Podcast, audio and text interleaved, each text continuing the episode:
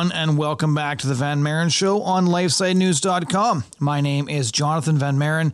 Today we're having a return guest, Brandon Showalter, who is a senior investigative reporter at the Christian Post. We've had him on before uh, to talk about what's going on with the transgender scandal in the United States.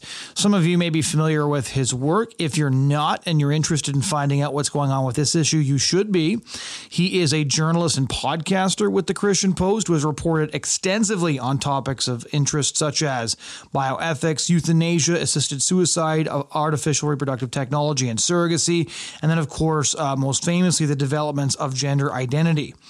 And he, just to give you a bit of background on his education, to refresh your memory there, he earned a bachelor's degree in international studies in Spanish from Bridgewater College of Virginia in 2007, a Master of Arts in Human Rights from the Catholic University of America in 2022, and is a fellow of the John Jay Institute for Faith, Society, and Law. Uh, Brandon's work on this issue has just been tremendous. And so I wanted to have him on to talk about some of his recent reporting as well as to give his analysis of where we are. So, Brandon, just to start off, I want to talk about your story uh, from July 17 inside a father's fight to save his son in Trans Sanctuary State of California. Can you give us a bit of the background on this story?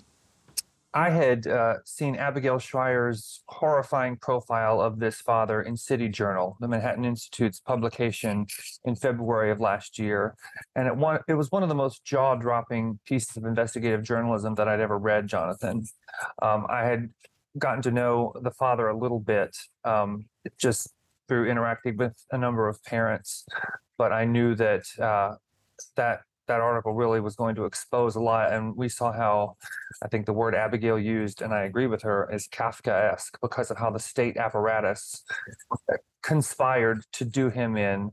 They severed his parental custody.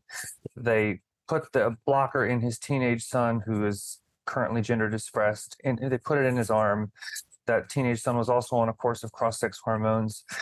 It was just a stunning look at how the state and the, the family courts specifically uh, put put parents in a straitjacket who object to quote unquote gender affirming care.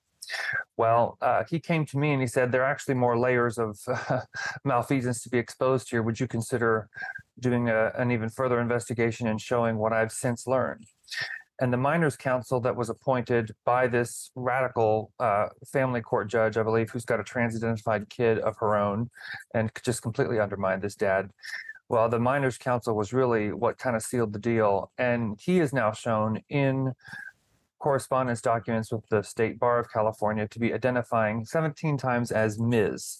So now eh, something's going on where this minors counsel who uh, up until now we had no idea that he was going by this some sort of trans identity. And maybe he's playing some kind of sick joke we don't know. Uh, but that is just uh, that's shown that he is now there's this other layer of what appears to be a conflict of interest. Additionally jonathan there was this um, i examined i reviewed documents where uh, they put the, the surgery that was done to insert this histrelin acetate uh, subcutaneous implant in this boy's arm, which requires a surgical procedure. That was that was an explicit violation of a follow-up court order, which forbade uh, any sort of gender identity related surgery. But they went ahead and did it because the gender Borg, the gender ideologues together, the state apparatus, the medical system, they just run roughshod. No matter what, you know, the law or the follow-up court orders actually say, they rule the day and nothing is going to stand in their way. These are not scrupulous people. These are not rule followers. Uh, and so my piece sort of documents the layers upon layers of deception with regard to this surgery that was done on his son, on Ted Hudacko's son, and uh, on then how it how it wound up through that this minors counsel is deceiving them again. I talked to a family. Yeah, it's it's it's just a it's kind of a legally complex story, but it just shows that there are so many layers, Jonathan. There are so many layers. Let's back up a little bit because we jumped into the legal stuff pretty quick. For the listeners who haven't read the story or Abigail Shrier's story, both of which I think are, are must reads on this, what are the broad contours of the story? You've got a dad who's fighting to keep his son from being transitioned, and the state mm-hmm. is intervening on behalf of the mother. Was was was that was that right? Yeah, it profiles Ted Hudacko. He's a Bay Area dad who works in tech. Um, and he at every single turn he was the one who expressed doubt about transing uh, his son. And it because of his doubts about the medicalization it was as, as those immediately the state entities the family courts all of the all of the the places of authority in the state were dead set against him. And uh, it's it's just it's just mind blowing because of, of the insane grip that this ideology now has on the levers of power in that state. And so, yes, the mother who favored the transing of the son was allowed to go ahead and go through with this. And every objection he raised, it was just twisted. There was a reversal. I mean, he was even asked, Abigail's piece begins with this, where the judge, Joni Hiramoto, asks him if your son, if your your your child identified as the Queen of England, would you love him? Or something. It was something just so unbelievably crazy. And he's he's he's forced to try and think of it like, well, of course I would love my kid, but objectively he's never going to be the Queen of England. And so even a therapist would would know that. Object I'd try to get him some help. It, it, it's just absolutely it's just crazy. Uh, but yes, the state at every turn rabidly enforces gender ideology and undermines parents who object to it. And his is a case study, essentially, of what happens when you dare to face this this beast. Um, and it's especially pertinent because California has continued to pass laws.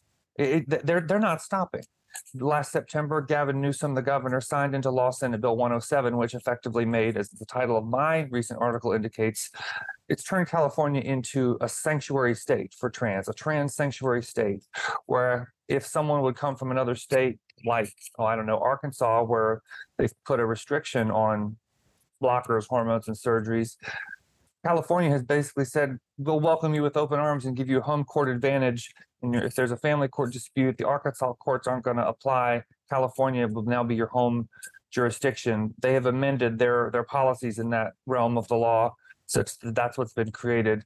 And right now, they're actually current uh, considering another piece of legislation, AB 957, which is would amend the parts portions of the law about child welfare, where if a parent disagrees with their child's new so-called gender identity, they could very likely be brought up on charges of child abuse because that would be considered necessary for the child's health and welfare. So they're not stopping with this, and it's give, getting even worse.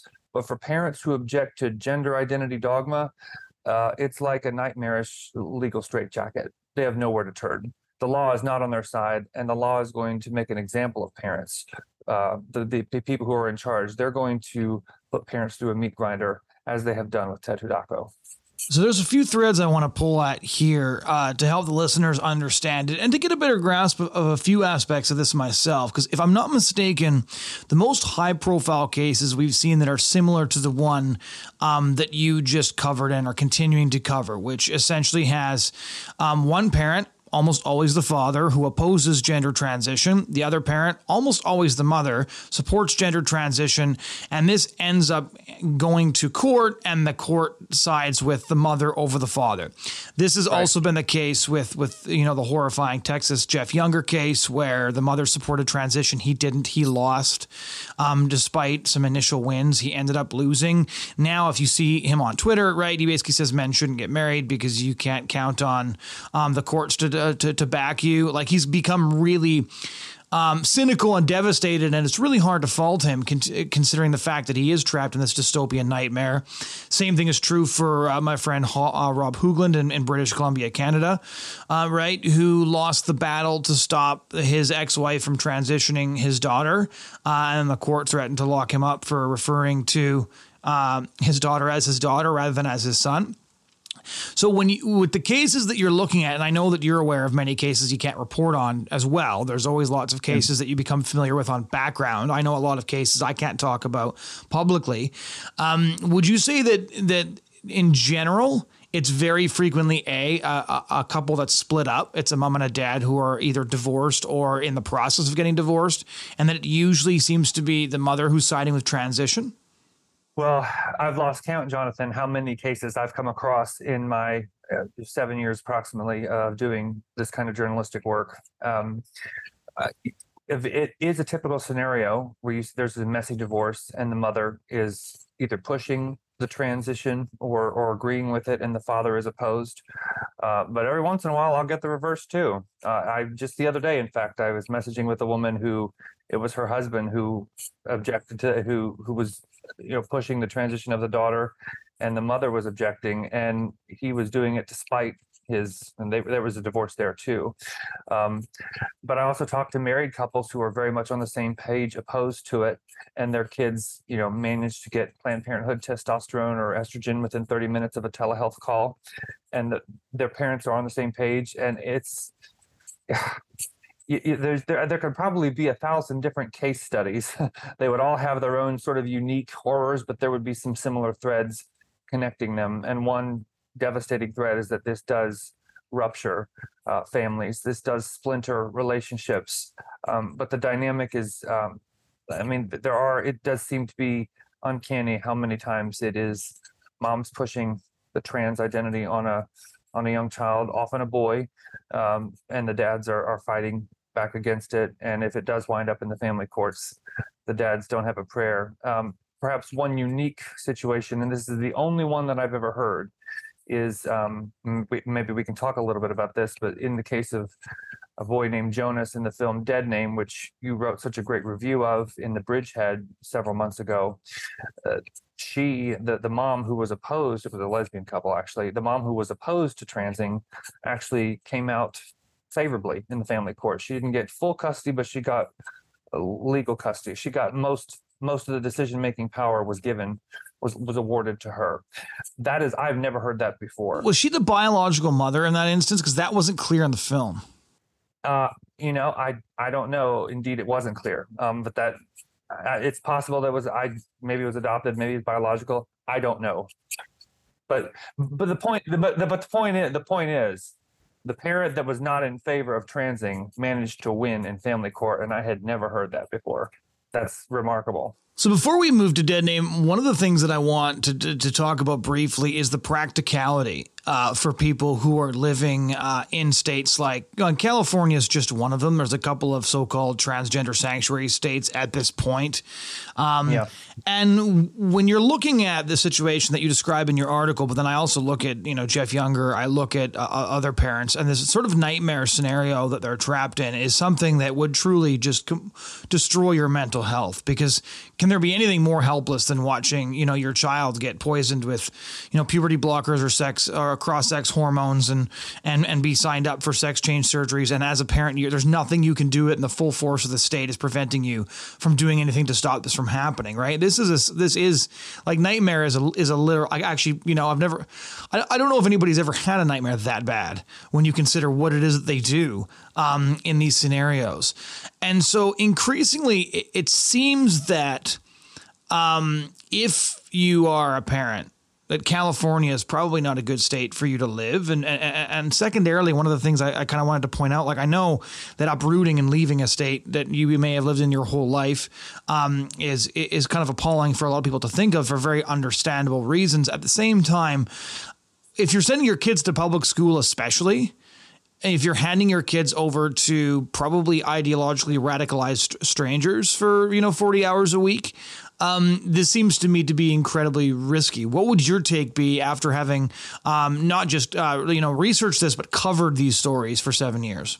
Well, schools are certainly not helping, to put it very, very mildly. Um, and they are worse in states where this is embedded in the law more fully. But I think what people might be surprised to hear this uh, that while there are areas of this country that are that have not completely gone crazy. This movement is everywhere there's Wi-Fi. So even in very conservative Alabama and you know Mississippi, I mean, there's this is happening in very unlikely places where the surrounding culture would not be you know supportive of this kind of thing. The, the, the embodied the embodied culture that is sort of like yeah. yeah. Especially culture where there's still a strong presence of you know Christian churches who are Bible believing. I mean, that's that seems to be the bulwark uh, against this, at least the United States. And um, it's I think there are some churches that are responding uh, better than others, but uh, that's another question for another day. Um, no, it's uh, uh, pulling your kids out of public school. I know some people who are just absolutely insistent that people do that because of how radicalized and ideological the teachers and the administrators are in those schools. And I I am not one who, well, I certainly think that's probably a good idea, especially in some districts where I think Seattle are actually gender transing procedures in the school now. I mean, it's so it's like there's a there's a partnership with the local gender clinic and it's explicit, and so there's like, of course, get your kids out of that. But um, you have to make those determinations as as a family and what's what's best for your family. But I think it is becoming increasingly difficult to to support any of it because of just how it starts, and especially if there's a GSA club, a Gender and Sexuality Alliance club. I, I don't know how many times I've heard where that's sort of the breeding ground for where confused teenagers sort of reinforced their own distress and confusion, and that was the launch point from where they got started down this medicalized pathway of of hormones and then maybe a surgery. They it started there at the schools. It's in the classroom too, but those clubs are, are really bad news. Uh, aided abetted by activist teachers. Uh, so it's yeah, I mean it's, but I, I think outside of the schools though, if I mean I tell parents get your kids off tech, do not give them phones or severely limit it. Um, do like have have apps that controls over it where they're not able to just spend hours online on these websites where trans activists congregate. You know, run, you know, Reddit, Tumblr, YouTube, chat rooms on like those places are so dangerous. Um, and that's where a lot of the confusion is really, uh, it's in, they're inculcated with that kind of confusion that they would otherwise just never have. Get outside and touch grass. I mean, this is just so, it, uh, this online culture is really wreaking havoc on so many young people.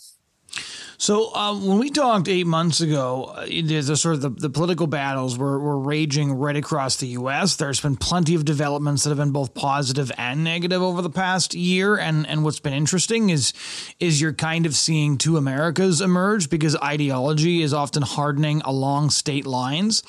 And in some ways that makes perfect sense, and in other ways it's been it's been kind of jarring to see just how different the law can be in in different places, yeah. um, and that these laws are based on fundamentally different understandings of what it means to be a human person. Like these really are not the same country uh, in in many many ways, right? Uh, you know, like a, a, state like California is not operating from the same worldview um, as a state that's banning sex change surgeries for kids, and I can't believe I have to say that sentence.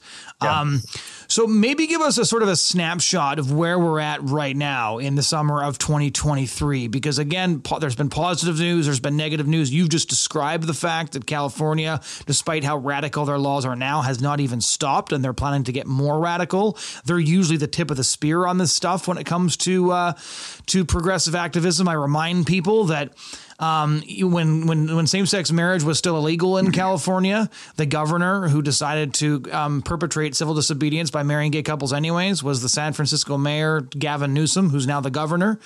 Um, so, give us a snapshot. Where are we, summer of 2023, on this debate? Well, I can tell you, Jonathan, that this has it's it's a night and day difference in terms of um, how the discussion of these issues has arisen.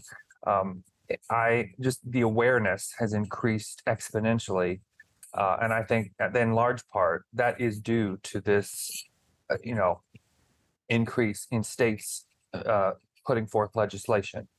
Uh, I think at this time last year we had maybe three or four states have laws on the books to, to forbid the transing of kids, and they all looked a little bit different, but a lot of them extended the statute of limitations so that detransitioners could have a right of action to sue the medical providers that harmed them.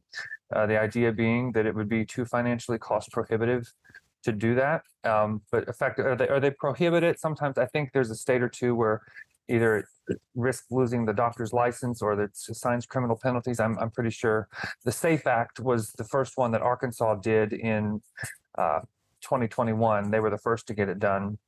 I, I know people who thought that, and I say the SAFE Act in Arkansas, that was their template, and a lot of states have sort of patterned um, their their legislation after what Arkansas did uh, with slight changes. Um, Florida's medical board reviewed it, and then they had a law that followed that. So they took a little different approach there. So state by state, it has looked somewhat different. But I know people that thought that at the beginning of this year that it would be a good thing if four more states added laws to their books and got a piece of legislation through and signed by the governor or overrode the veto.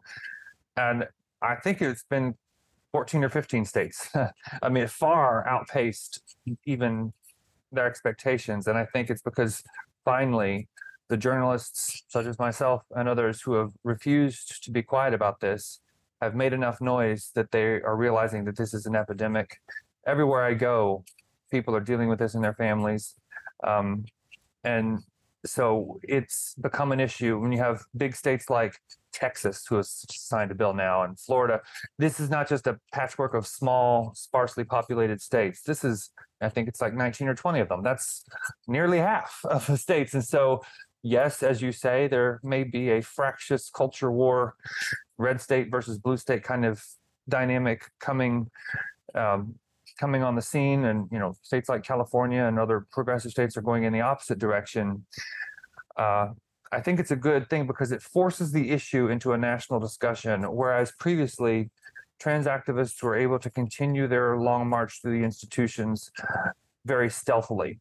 Now that it's been brought into the light uh, and there's legislation that's been passed, I I think some of it helps because it puts roadblocks and that kids are not going to be able to be harmed or they have to go maybe to a neighboring state or to California where they can get it more easily. Um, but and the other thing I'm concerned about, though, too, Jonathan, is that a lot of this um, legislation restricts this, you know, blockers, hormones, and surgeries for under 18, 18 and under. They, it's like you can't do this until you're a legal adult. Why I appreciate the impulse to protect minors, and I agree with that. Uh, I'll tell you, it's it's concerning to me too because a huge swath of young people who are going on this medicalized path are 18 to 24 years old. They're college students. And I don't think this is ethical for them either. And so I, wonder, you know, is the gender industry, as my friend Jennifer Bilek likes to call it, is that going to, are they going to have enough of a, of a market of young adults who are going on this kind of quote unquote treatment path where they're still making money? And they sort of did did they plan to for the backlash to okay we know that the people are not going to want this to be done to kids but okay we'll just we'll, we'll, we'll compromise here. We'll still allow you to do it in an adult and they'll still have they'll have they'll still have a, a, market to sell these medical products to this testosterone will will still be sold to gender distressed young girls in college they just can't do it you know before they turn 18 i don't know but um just another example too. I a mother contacted me not so long ago where her daughter lives in a red state where they have enacted a ban on this kind of thing. Uh, but she is still able to get testosterone on the black market. This is so embedded in the culture now that even when the law is, you know, on the side of sanity and is not allowing this to happen for young people, this has permeated so many places. And so we're going to be I think, resisting this medical scandal in many areas of culture for a while before it's for the before the full reckoning happens. Um, but the best thing that I think that has happened, as now I think approximately 20 states have placed a ban of some sort on this medicalization, is that it has forced the national discussion. And because of that, more and more people are becoming aware and they're realizing that this is so much more of a problem than they thought. And once they become aware of the horrors, as awareness increases, the side of sanity benefits because for so long, trans activists have been able to operate in the dark and by stealth. And uh, with a national discussion, and with this many states doing it, that is increasingly impossible for them to do. Now, what's interesting to me is that you see the the American progressives refusing to give even an inch on this. There's no consideration. Discussion is transphobia. While you see Finland, Sweden, the UK, yep. France to a degree, you've got all of these, uh, in many cases, very progressive um, countries, uh, especially the Scandinavian countries, which are kind of considered a model of sort of you know capitalist slash socialism are are not only taking a stance against these things, but actually banning things like the prescription of puberty blockers. Um, the UK's National Health Service even prohibited social transitioning. Like they're taking a like a really hard line against some of the stuff that you wouldn't you, you haven't even quite seen yet in some conservative states. And this puts uh, this puts like the the U.S. is sort of an anomaly in terms of its inability to have a discussion in which progressives are led by medicine rather than by critical theory or gender ideology. And so I'm wondering uh, uh, two things. One, what is it about? Is it just because this has turned into a partisan culture war that the Democrats can't budge on this? Has ideological capture been more effective because of the way American politics works? And uh, in the long haul, and by long haul, so much happens in such a short amount of time. I mean, like, let's take a look five years from now. Where do you think this is? This debate is going to be in your estimation in five years? Well, you're right about the political dynamics, at least among elected leaders. There have been some uh, elected Democrats at state level. Um, the most recent one was in Louisiana, where they banned the transing of children, and there were several Democrats in that state legislature that supported it, even overrode the Democratic governor's veto of the ban. There, there have been some. A lot of them, some of them are black, which is not surprising to me. These black Democrats from the South, and they're they're not on board. Uh, a lot of them aren't on board transing children. Shawn Shawn Thierry in Texas gave a very good speech. Um, she was a black, uh, I think, representative or senator from the Houston area who was like, "No, I'm not going to support this kind of thing." So we are seeing some cracks in the Democratic support, and there are. I talk with Democratic parents all the time who, a lot of them say they'll never vote Democrat again because if their own kids get caught up in this, they their their party leaders are so implacable in track they won't budge on this, then it totally it totally causes a sort of a political crisis for the party that they've supported all their lives. But in, in truth, like a lot of Democrats have have been told that that oh this is just crazy right wing media making this stuff. But then when they actually dig in and find out that no, um, the few, some honest liberals who are like, wait a minute, no, I don't support this. They they they they see the medical journals where they actually are transing kids and they they go down to the original source material and they find that well i may not be conservative but they're telling the truth here i don't support this. And you know i speak with them all the time but they're but the elected leaders are they are dug in i think because in their minds they and this is the way it has been marketed to them and presented it's that they see it as a civil rights struggle because it hooked its wagon to the LGB uh, apparatus. And, you know, I've, I've dug into some of the history of how the trans activists and the LGB groups, obviously, there's been a togetherness uh, for a while now, but there's also some interesting history where there were some deals struck behind the scenes where that was sort of all part of okay now you got to support us we'll support you this kind of political you know collaboration and getting all of these these these agenda items accomplished in the culture. And uh, after Obergefell came through, it was just then right after the, the gay marriage ruling in 2015, they just stomped on the gas with transgenderism. Well, some of that was actually being prepared before uh, same-sex marriage became a, a legal thing in, in, the United States. Uh, you are correct also that European countries, even very liberal ones, are backpedaling. Um, the Karolinska Hospital in Sweden in 2021, I believe, placed massive restrictions on this. They're not going to be giving blockers to, to minors except in very tightly guarded research you know circumstances. And frankly I'd, I, well, I'd, I'd even want to take a deeper look at that because like why are you ever going to block a child's natural puberty? That's just for research or anything. But okay the point is is they're backpedaling. The tavistock clinic in england is you know you mentioned with what's happening there. That's been ordered to close. Finland also backpedaling. France um, the US and Canada, I would say, is an outlier.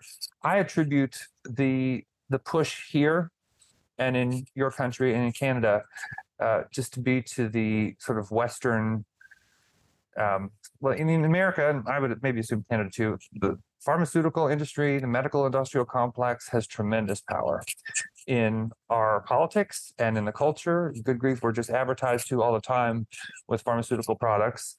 Um, the interests are entrenched here, uh, and we are. Our media celebrates this incessantly. And so there are so many interests that are just rapidly committed to the furtherance of this dogma that I think perhaps it is they are just too uh, afraid to go back or to show any kind of hesitancy or scrutiny. And uh, I heard Helen Joyce, the author of the book Trans, when when reality meets ideology or something like that, say that she thinks that there are those. This would include parents of children that they have trans or facilitated the transing of, that for them to come to the realization that they actually participated in something really horrible, the abuse of their children, the sterilization of their children, that that is a realization that is just too painful to make. And so they are going to have to just dig their heels in for the rest of their lives because to face the reality of what they did is just unfathomable. And it's going to be like the Japanese soldiers in the Pacific Islands who were fighting World War II into the 60s because they didn't know the world was over. They just have to keep going with this and defend this kind of abusive medical practice to the death. But there are many factors. Um, but at the moment, yeah, yeah, European countries, even very progressive liberal ones, are backing away from this experimental uh, experimental treatment protocol. Uh, but America and, and Canada are are going full steam ahead. But I, again, I hope that with the the state legislative action, 20 states now pushing back, that more and more discussion will be had and that there is a, a backlash uh, and a reckoning coming.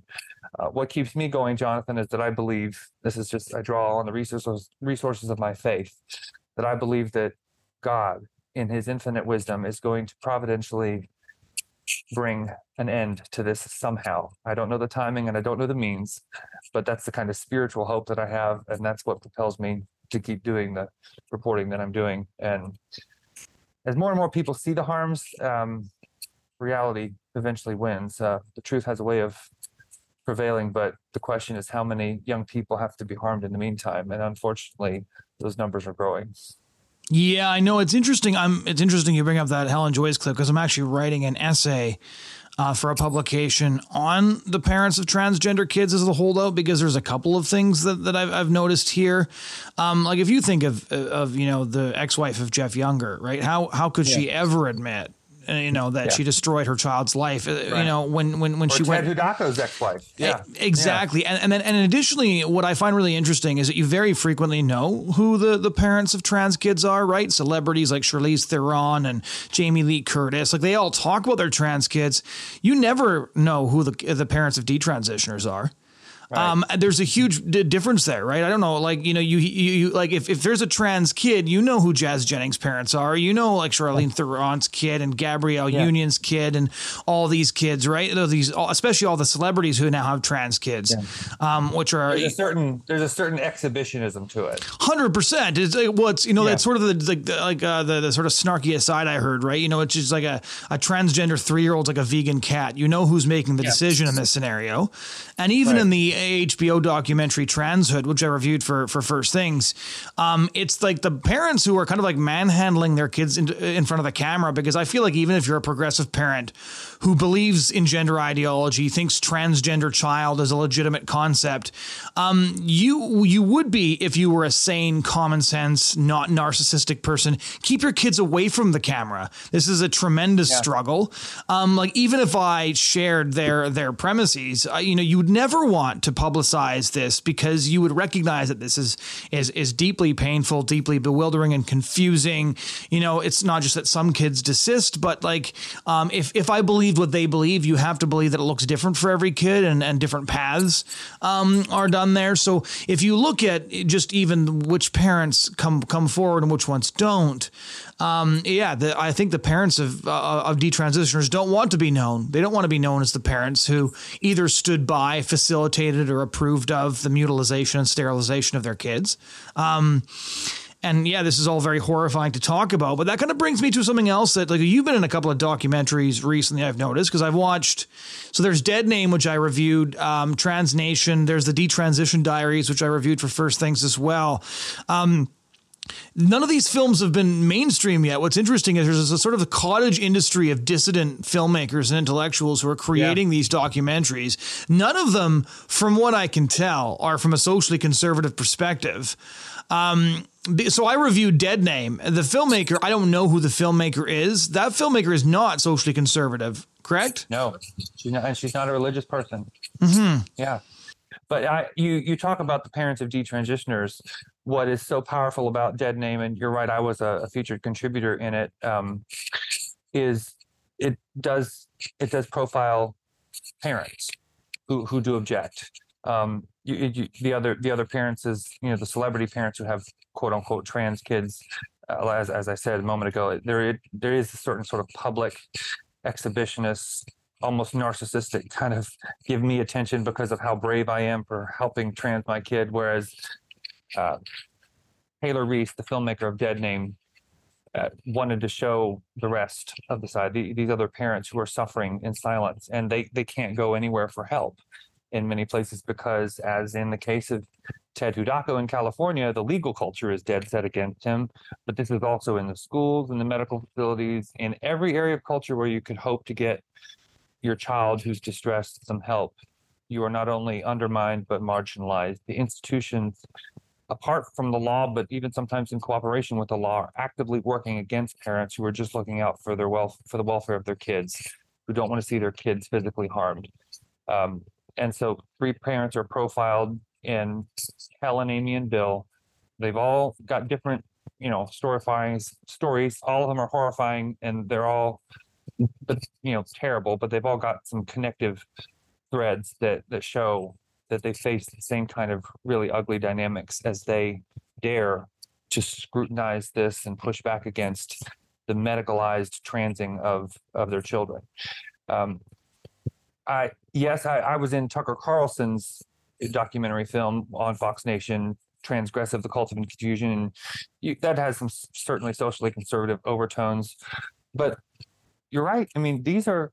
I mean, these films. I mean, God bless these kind of indie filmmakers. They're like the muckrakers of old. You know, they're getting the they're getting the truth out there, and it's they have to they work with small budgets and they it's a labor of love, but they are filling, as I have often said in interviews that I've given about the Dead Name film, they are filling a very crucial truth telling void that's left by our corporate media, which is just, I think, in some ways, even more responsible than the medical doctors themselves because they are the phalanx around the, the medical providers who are doing this to children. I mean, they are the protectors of this industry that's putting children down the conveyor belt toward irreversible medical harm they it's they're the ones that sort of keep the public mind in this uh, rigid you know category of thinking that gender affirming care is solid evidence based healthcare when it's the exact opposite. They are the ones that have gaslit the public into believing that these euphemisms like gender affirming care gender affirming surgery gender affirming hormones that these are all backed by all the mainstream medical organizations. Meanwhile they are pushing a grotesque medical scandal and institutionalized child abuse it, this is as much a media scandal, in my opinion, as it is a medical one, because of how they have just completely governed the thinking of the public. I think it's one of the reasons that the public, you know, trust in in mass media is so low because they've tried to make us believe that men can be women. I mean, they're just it's in such an insult. I mean, it's but so but indie filmmakers like Taylor Reese of Dead Name and others like Jennifer Lahl, Center for Bioethics and Culture with the Detransition Diaries. And there's, I think, at least seven more films on this subject, at least that I've seen. Um, they are creatively getting the truth out there, profiling people who have actually survived this horror and lived to tell about it and what this is really all about, and analyzing this um, with with truthfulness. It's really um, it's, it's such a worthwhile, worthy you know project and endeavor that they've taken on and if people want to see dead name just for example i would urge them to go to deadnamedocumentary.com and you'll get a taste of the parental anguish of what this is really like uh, this is no you know concocted narrative that's packaged like you know Jazz Jennings on TLC, where they talk about how wonderful this is. You'll see the unvarnished, ugly truth of what this does to families when a child goes on a medical pathway where they uh, very likely wind up sterile and their bodies are disfigured and the horror that that inflicts on on a family. Uh, I think that's going to be honestly now we're, we're dealing with the state legislation now, which sort of is like the legal ramifications of you know, you know legislative bodies pushing back against this medicalization, or in California's case, they're trying to increase it. Uh, but the next phase, I think, in the next couple of years, is we're going to be seeing not only the detransitioners emerge with horrific tales of medical harm, but also how this shattered families. We're going to have a, a reckoning to deal with how many relationships were splintered, how many marriages uh, wound up in divorce because of this, how many you know, aunts, uncles, cousins, friends, you know, nieces, nephews were pitted against each other because of how this ideology uh, infected so many families. This is tearing relationships apart left and right, and it's not going to be pretty.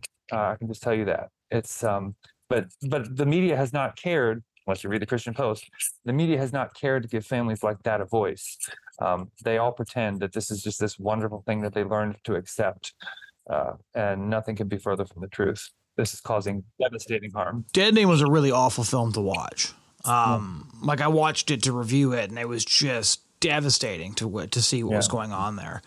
Um, I, I, feel like there's actually space for for a really ballsy platform to basically, you know, um, actually put forward what what will be like sort of the Uncle Tom's Cabin of of transgender medicine, right? And and I feel like, you know, what is a woman? Um, is de- was definitely a, a, cultural event in addition to being a mm-hmm. documentary mm-hmm. in a way that most documentaries aren't. Mm-hmm. I th- I do think that you're going to have to. It's going to take some some executives who are willing to allow this to go mainstream. You know, like the New York yeah. Times will publish a piece on like osteoporosis as a result yeah. of hormone blockers, and that kind of gives everybody the permission to admit that mm-hmm. this is a thing now, right? Like, oh, the New York right. Times is looking at the impact of of cross sex hormones and hormone blockers. Now that's like they're the ones who kind of set the, per, the, the boundaries of permissible debate. And so, despite how like What is a Woman was a phenomenal, phenomenal documentary. Dead Name, I thought was just gut wrenching and effective. I thought the Detransition Diaries did a really good job as well. Um, didn't see Tucker's Tucker's documentary, but I presume he did a decent job with that too. Um, Very good. But you, what you do need is you need HBO or you know what you need one of these groups to, to make the space for it. The BBC, I think, is probably going to be the first one to do it because they just came out with a documentary that just sort of covered the the speech implications of the debate, right? And it, and you know two of the three people featured were lesbians, right? Like Julie Bindel and Kathleen Stock from Oxford. Um, but the fact that they did that documentary and then they weathered the backlash and ignored all of it, to me, indicates that they might be willing to actually do a follow up documentary. Uh, and, and despite how much I hate the BBC in so many ways, I will say that for the state funded media, they're the only ones who have been willing to be at all honest about aspects of the trans agenda, right? They, they have actually covered, you know, um, you know, rapists in female prisons who are identifying as female, even though I think they use the wrong pronouns and things like that. So maybe it'll be the BBC. What do you, who do you think will break first, or what kind of documentary do you think might come out and kind of um, become a, a become the uh, the top of the iceberg. I think What is a Woman and all these other documentaries are kind of like the, the submerged part of the iceberg. But you're going to need the documentary that gets all the credit for a lot of the groundwork done by by these other filmmakers and journalists like yourself. That's an interesting question. And I think uh, to your point about the BBC, I think it was BBC Newsnight actually a year, a couple years ago that actually did scrutinize what was going on inside the Tavistock clinic that I believe was a contributing factor that led to its, you know, being ordered to close. Um, I'll tell you, I think Dead Name, the film that we've been talking about that I'm in, I know you've seen. Eh, I love your phrase, sort of, you say Uncle Tom's Cabin of transgender medicalization. I think if that film can be showcased, that's the one to do it. I appreciate various aspects of What is a Woman by Matt Walsh and Tucker Carlson's film. The Detransition Diaries is also very good. Uh, and the others have, have really, you know, unique angles on this. But what's special about Dead Name, um, for those who've gotten to see it, and it is just a matter of getting it into the hands of the right people, it is, it's haunting. It, it, stay, it stays with you uh, you you don't forget about these families. It's kind of uh, people that have seen this movie, um, and again, people can go see it at deadnamedocumentary.com. Is that it? It just kind of invites you into the story, and it, it really gives you a taste of the anguish of what this is really like for families. I think family pain is where our deepest pain is. When when there's when stuff goes wrong in your family, it's the kind of stuff that stays with you for a while and that's where I think the the real potential for persuasion exists, uh, where you can just okay, no, let me invite you into something here, not just with outrage and horror of what all those things are doing. And it's not that that has no use either. Sometimes you just need to display the medical atrocities and show them for what they are and not sugarcoat that. I get that. Um, but people have said that watch Dead Name that they couldn't stop thinking about it after they saw it because it's not a feel good film, uh, but it's a necessary film to see because you it just it stays with you. And so if that can get into the right hands and be seen by a lot of people, I think it holds the key. Uh, to your point about the New York Times, uh, if if they would write an article about how blockers cause bone density loss or lead to osteoporosis, and by the way, that's actually true. That is a side effect of, of puberty blockers. Uh, they have done that, that, that, that could turn the, the page too. They would give people a permission structure to say, okay, it's, it's socially acceptable for us to, to object to this now if we want to. They kind of sort of did that with the gender identity um, labels that are going on in the schools where parents are kept in the dark about it and left-wing parents you know even the type that you know read the new york times are not keen on that. They want to be informed of what's going on with their children at school. I remember an article that the New York Times wrote about that very thing, and I I just had to crack up laughing because one of the left wing dads who was interviewed for the piece was like, I can't believe something to the effect of like, I can't believe I'm watching Tucker Carlson and agreeing with him. It's like blah blah blah. It's just like I have heard that on the phone from left wing parents who call me who's like, I can't stand Tucker Carlson, but I'm watching his show because he gives me a little bit of hope that maybe my daughter's going to find her way out of this medical horror that she's in right now. Um, that was when Tucker Carlson was still on Fox, obviously. But left wing parents in blue states are watching what's going on in red states with great interest because of the legislative action, but they're watching conservative media because when it comes down to it and you realize that your child might be sterile in a few years because they're on these drugs or that they've undergone a surgery and were approved with it, approved to get it, eh, just with you know insane amount of speed, just one appointment and they get a referral letter, they can go get their breast cut off. Like that, that's actually happening. like when parents realize that, they will go to any place they can find to get some sort of help or truth. Um, but I agree that I think a cultural uh, a turning point, if, if people could be haunted by the searing agony of what this is like for parents who love their children more than their own lives, they should watch Dead Name because that'll show the intense commitment and love that these parents have for their children uh, I think it's a very primal human thing. If that could be seen by a wide audience, I think that could honestly turn the tide. That holds the key because it taps into something so important about the human experience. At the end of the day, uh, parents just want to keep their kids safe. And when that comes under threat in such a pernicious way as it is now with this trans medicalization, um, you, there's a broad swath of people who are going to be on the same page. Uh, but again, the challenge is getting that in front of them. And the fight we have to fight is making sure that we can get a platform so that people can see it. Otherwise, they people just live in their bubbles and they'll never know. Um, but Dead Name continues to gain traction. It's it's come out right before Christmas, and we're still. I speak with a filmmaker pretty regularly, and it continues to gain traction. It's a film that's evergreen. It's not tied to any sort of current events, so I expect it to be uh, contributing to public discourse for the rest of this year and even into next year because the pain it could have been produced two years ago and it could have i mean it is as relevant today as it was two years ago and will be again next year. So uh, go to deadnamedocumentary.com and give it a watch. Final question brandon remind our listeners where they can see all of your phenomenal work on this subject. Well, ChristianPost.com is where we host all of our print reporting. Obviously, I am doing some columns these days. I wear many different hats uh, now at CP, uh, but I would also point people to our documentary style investigative podcast series on Spotify or wherever you get your podcasts. It's called Generation Indoctrination Inside the Transgender Battle. Two seasons are complete now. The second season was mostly an audio book of an ebook that I co-authored with Jeff Myers called Exposing the Gender Lie, which that's a free download. And that's at uh, christianpost.com slash ebook slash gender hyphen lie. You can get that for free. Of course, go to deadnamedocumentary.com to see that film. But Christian Post, we're staying on top of it. We are going to continue to tell the truth about this issue and, of course, other issues uh, to the very end, even if we stand alone we will not budge from Gen- Genesis 127 that we're made male and female in God's image. And if ever there was truth that needs to be boldly declared, it's that one today. And so uh, the Christian Post will continue to report on that. And check us out at ChristianPost.com. Brandon, thank you so much. Thank you, Jonathon. Good to join you here today. Ladies and gentlemen, that was my conversation with Brandon Showalter, an investigative journalist at the Christian Post. Thanks for joining us this week.